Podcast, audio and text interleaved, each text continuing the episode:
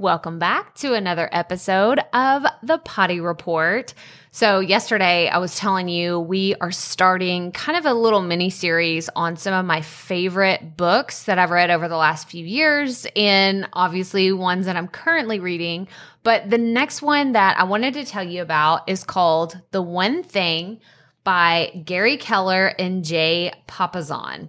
So, this book is the one I feel I have recommended the most to brand new entrepreneurs in the last two or three years. Um, I guess the last two years. When was it published? Hang on, I'm gonna I'm gonna correct myself real fast and look and see because I don't even know that it's been around that long. Has it? Oh, I'm looking for the copyright information. Hang on one second. Now I can't find it. Oh no. Okay, here we go. Copyright. Oh, 2012 it has been around for a while. I think that this is is possibly like a newer version that I'm holding here. I started listening to the audio version and there were so many nuggets of wisdom that I told myself and like they kept saying, "Oh, refer to the chart in the book," or I wanted to grab the quotes that they were saying.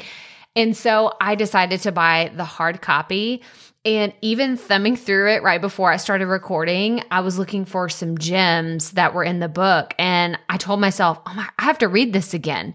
It's a new year. I need to get refocused. My word of the year is focus. And so I'm going to be reading this book again. But I want to tell you why this book was so crucial to me the first time I read it it helped me see that I don't have a one thing. I have many things, right? Like I have, you know, I want to be a fantastic mom. I want to be a great business owner. I want to have, you know, a million downloads on my podcast. I want to have 10,000 people on my email list. I want to have this. I want to have that. There was a lot of scattered efforts across my life. And I haven't always been focused on one thing because it's scary, right? It's scary to just say, I'm going to do this one thing. One thing.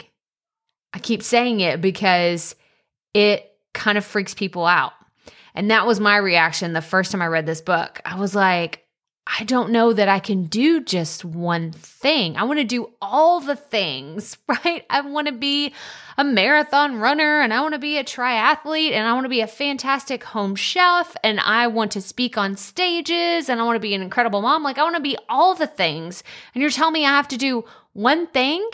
It really just kind of hurt my brain to even think about it.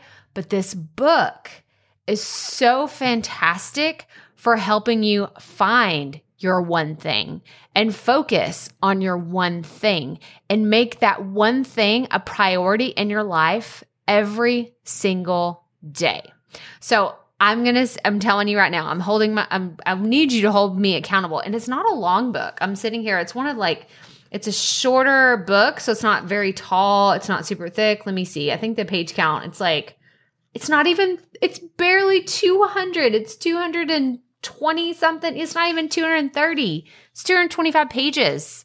I can read this book. I'm going to read this book by the end of January. Oh, I threw it out there. Threw it out there. I'm going to make it happen.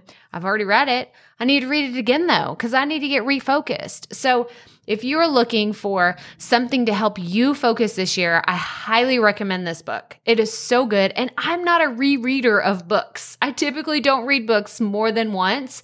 This one, I absolutely will read it this month and I'll probably read it again next year in January because it is that important to stay focused on your one thing. So it's The One Thing, The Surprisingly Simple Truth Behind Extraordinary Results by Gary Keller and Jay Papasan. Go grab it. You need it. I highly recommend it.